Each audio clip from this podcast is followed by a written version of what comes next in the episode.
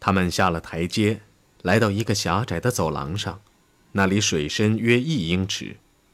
他们踏着放在地面上的木板，平衡着身子，摇摇晃晃地走到一扇门前，又下了一小段台阶，才来到地堡的上层。那里有十二个小房，门全向一条共用的走廊开着，这走廊也当饭厅使用。古德里安和他的副官走完这段路后，沿一弧形台阶往下走。之后，他们又下了十多级台阶，才最后抵达下层。这里在元首的地堡内，共有十八个小房，由一前厅将它们隔开。前厅本身也被分为两半儿，一半做客厅，另一半做会议室。在这些房间的尽头有一条小走廊，里边有个紧急出口。出口外有四个陡峭的楼梯，台阶全用水泥铺成，直通总理府的花园。在会议室的左方有一个小小的地图室，一个元首的卫兵休息室和六间一套的元首和艾娃伯劳恩的居住地。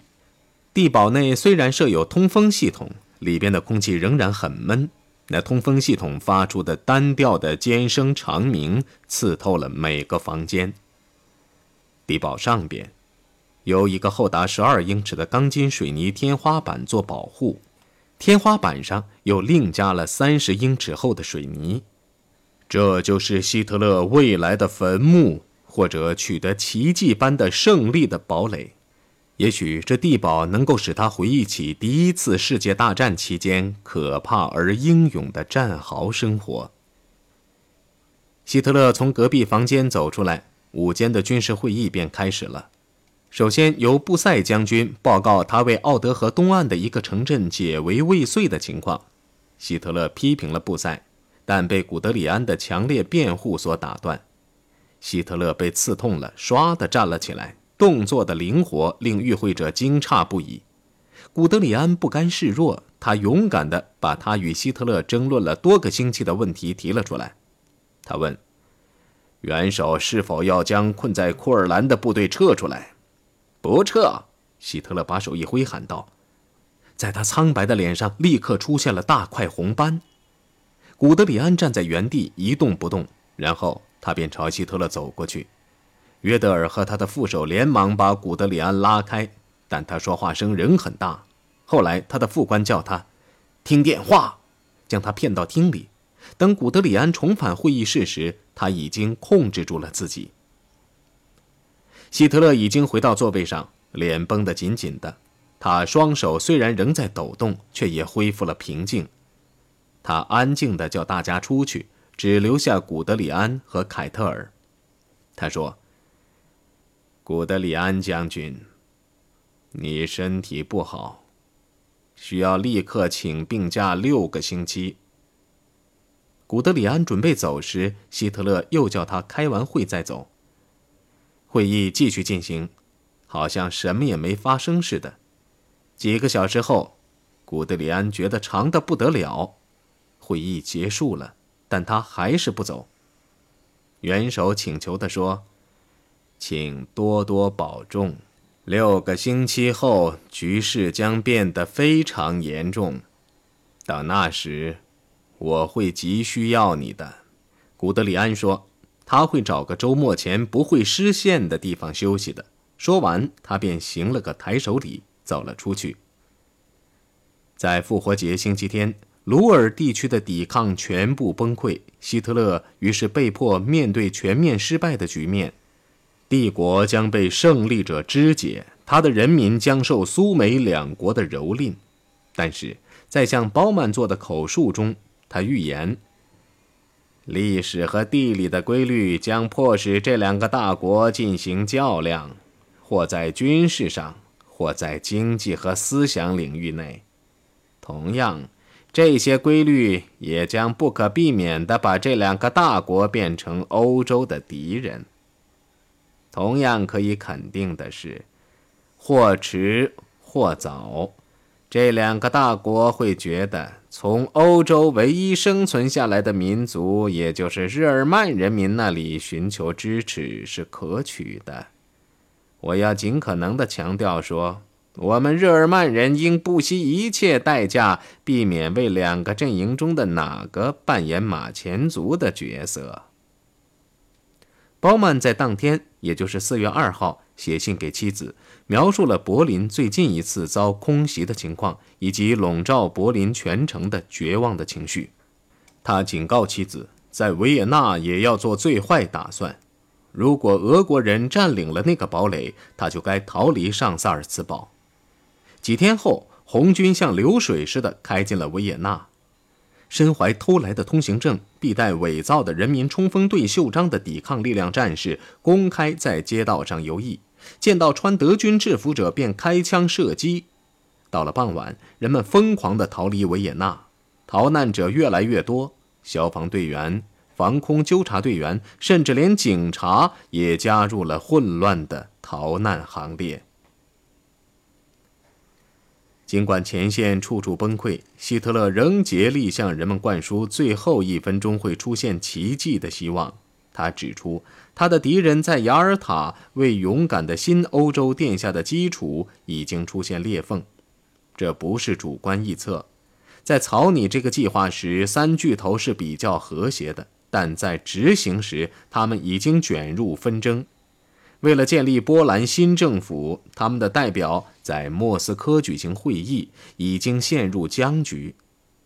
一方面，莫洛托夫宣布卢布林政府真正代表了波兰人民；另一方面，哈里曼和英国大使则争辩说，必须建立一个更有代表性的政府，以便把逃亡的波兰人也包括进去。这个冲突不外乎是更深刻的分裂的前奏罢了。几个月来，原来希姆莱的私人副官沃尔夫将军，现任党卫军驻意大利首脑，就一直通过美国战略情报处瑞士代表艾伦·杜勒斯的一名代理人与美国人进行谈判。希特勒曾含混地答应让他去探讨此事，但是沃尔夫却自作主张，建议让驻意大利的德军投降。接着，他便在瑞士的阿斯科纳秘密会见了两名盟国的将军，讨论如何瞒着希特勒去将此事办完。从一开始，盟国便把日出战役通知了斯大林。从一开始，他便强烈要求派一名代表积极参加谈判。盟国解释说，在这种情况下，沃尔夫是永远不会前来谈判的，但这却增加了斯大林的疑心。当他得知在阿斯科纳会晤的消息时，他做出了强烈的反应。他指责盟国瞒着在对德战争中首当其冲的苏联与德国私通，并将此事称为不是一个误解，而是更糟的什么。三月底，斯大林指责说，由于阿斯科纳会晤的缘故，德国人觉得将三个师从意大利调至东线也无妨。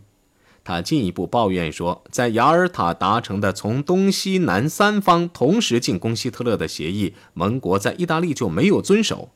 对此，罗斯福做了解释，但结果却惹出斯大林一封愤愤不平的电报，公开指责盟国玩弄欺骗的把戏，这便激怒了罗斯福总统。四月五号，他向斯大林发出了一封最咄咄逼人、最愤怒的电报，坦率地说。对您的情报提供人，不管他们是谁，本人都不能不觉得愤恨，因为他们如此恶毒地曲解了我本人和我忠实的部下的行为。斯大林匆匆回电说，他对罗斯福的正直和可靠从来没有怀疑过，但这是强硬的道歉。他补充说，阿斯科纳会议本应有苏联人参加的。他将自己的看法说成是唯一正确的观点。盟国营垒中不和的详情，希特勒是不清楚的，只知道有这回事，并且是他预见到的。他又抱着会奇迹出现的一线希望。当戈培尔将卡利勒对七年战争的年月描写读给他听时，他听得津津有味儿。在普鲁士，由于眼看着要失败，腓特烈大帝闷闷不乐。他宣布，如果在二月十五号前改变不了战局，他就服毒自杀。卡利勒写道：“勇敢的国王啊，再待一会儿吧，你受苦受难的日子即将过去，你的好运的太阳已经站在云彩的后头，很快就会升起，照临在你的身上。二月十二号，沙皇的妻子去世，形势急转直下，发生了令人不能置信的变化。戈佩尔后来对克罗西格说：“听了这动人的故事后，元首眼中出现了泪花。这个故事也勾起了希特勒对自己的命运的兴趣，派人把希姆莱的研究部门里那两名占星学家找来。两个人都预言，一九四一年前是胜利，然后是一系列失败，高峰是大灾难，时间是一九四五年四月中上旬。”但是到四月下半月将会出现暂时的胜利，接着是个间歇，八月取得和平。德国在一九四八年前将忍受困苦，一九四八年后将东山再起。生性多疑的戈培尔是不会反对抓稻草的，这个历史先例给了他深刻的印象，所以在四月十二号到奥德河附近的布塞将军的司令部视察时，他又讲了这个故事。有个军官刻薄地问：“嗯，这次沙皇之妻什么时候死啊？”“我不知道，但命运掌握着各种各样的可能性。”戈培尔答道。说完，他便趁慢慢黑下来的天色返回柏林去了。在大西洋彼岸，在佐治亚的温泉，罗斯福在喃喃地说：“我头痛得很。”说完，他便失去了知觉。两小时二十分钟后，他便与世长辞。戈培尔一回到办公室，便得知了这个消息。这是个转折点，他喊了一声，接着他便不相信地问：“这却是真的吗？”他给元首打电话时，十多个人弯腰屈背的将他团团围住。“我的元首，”他说，“我祝贺你，罗斯福死了。”星星上写着：“四月下半月是我们的转折点。”这是奇迹。他听了希特勒说话，然后说：“杜鲁门可能会比罗斯福温和些。”现在什么事都可能发生。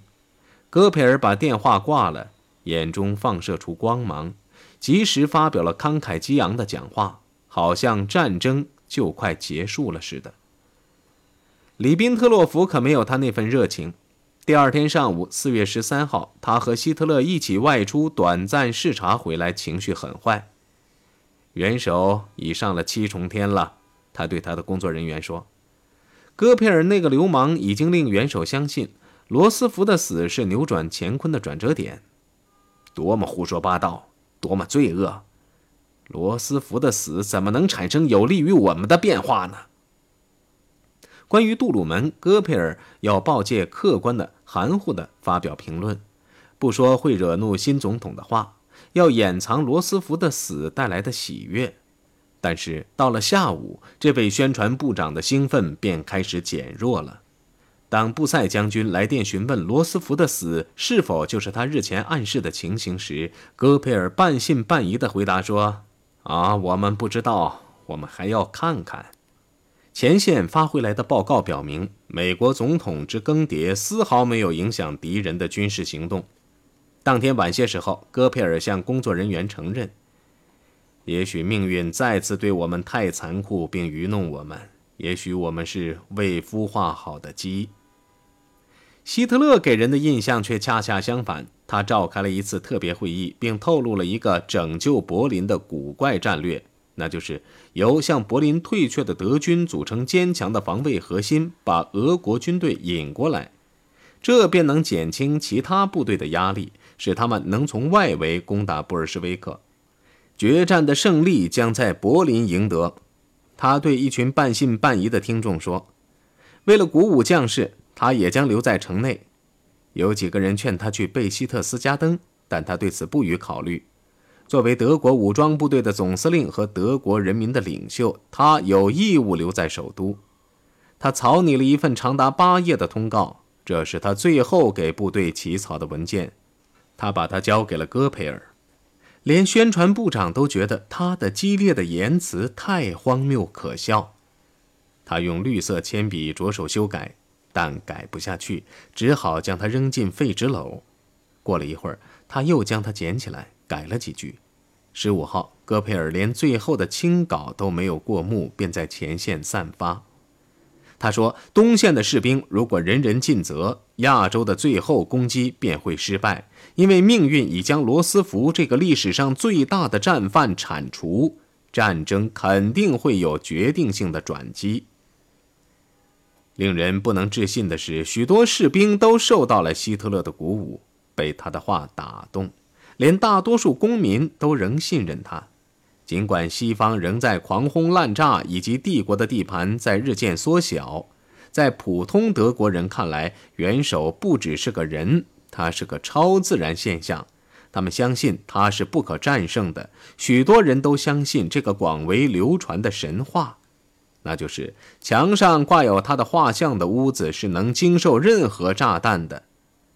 七月二十号，他死里逃生，恰恰证明他是坚不可摧的。他比希特勒就是胜利之类的口号更能打起他们的精神，更能提高他们的希望。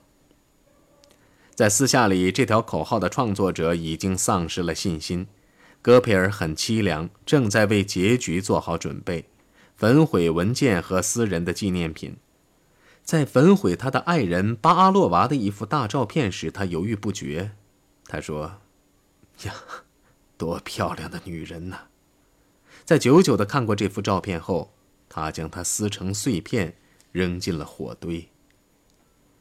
第二天，德国受到两个重大打击，一个是来自西线鲁尔战区的德军全部投降，另一个是来自东线朱可夫向柏林的全面进攻，在奥德河西岸突破了防线，打开了缺口，离元首的地堡只有四十五英里。希特勒虽仍在大谈胜利，实际上却在为最坏情形做出打算。他把两个任务交给了一个来访的党的官员，一个是将德国的黄金储备转移到图林根的一个盐矿里，另一个是将包曼交给他的加封包裹转移到安全处。这个包裹包的是希特勒做的口述材料，是他向德国和全世界立下的遗嘱。这个党的官员把这份文件藏在巴特加施泰因的一家银行的地下室里。后来，这个官员因犯有战争罪被捕入狱。因怕遗嘱会加重他的罪，他便叫他的一个律师朋友将他焚毁。这个律师将他影印后才销毁。一九五九年，这份文件才公诸于世。因包曼被指定为这份遗嘱的执行人，所以这份文件题目叫《阿道夫·希特勒之政治遗言》。希特勒包曼文件，在这个时刻，超人该显身手了。当天晚些时候，希特勒便让一名超人指挥所有的喷气式战斗机。这个人叫鲁德尔，早已是个传奇人物。他用斯图卡俯冲轰炸击沉了一艘战舰，炸毁五百辆红军的坦克。几个月前，他在一次坠机事故中丧失了一条腿。但现在已能行走，可以继续进行更多的战斗了。格林的参谋长对这一选择大为震惊，因为鲁德尔对喷气机一窍不通。但希特勒就是不听。他说：“鲁德尔这人不错。”空军里的所有人都不外乎是演员和小丑罢了。鲁德尔本人对此也大加反对，原因是他自己还想驾机飞行。他开诚布公地拒绝这一工作，找了不少借口。他对希特勒说：“俄国与盟国的会师只不过是个时间问题，这将会把德国分成两个区域，用喷气机作战便成为不可能。元首为什么不与西方停战，以使在东方取得胜利呢？”希特勒带着困倦的微笑说：“说来容易。从1943年以来。”我就曾试图取得和平，但盟国一直坚持要无条件投降，所以我们要想尽一切办法克服这场危机，以使我们的决定性的武器为我们带来胜利。鲁德尔被打发走时，已经过了半夜。当他一瘸一拐地走进客厅时，厅里已经挤满了祝贺元首五十六岁寿辰的人们。在格哈特的疗养院里，希姆莱也在准备祝寿，但这远不是个喜庆之日。他满面愁容，精神紧张，不住地在摆弄戒指。和希特勒一样，他的身体也似乎到了崩溃的边缘，这是有相当理由的。他的办公室是人们出谋划策的老窝，他手下的人们在他勉强支持下，有些正在瑞典秘密进行谈判。而党卫军的沃尔夫将军呢？尽管希姆莱已经明确下令停止一切活动，却仍在瑞士与盟国谈判。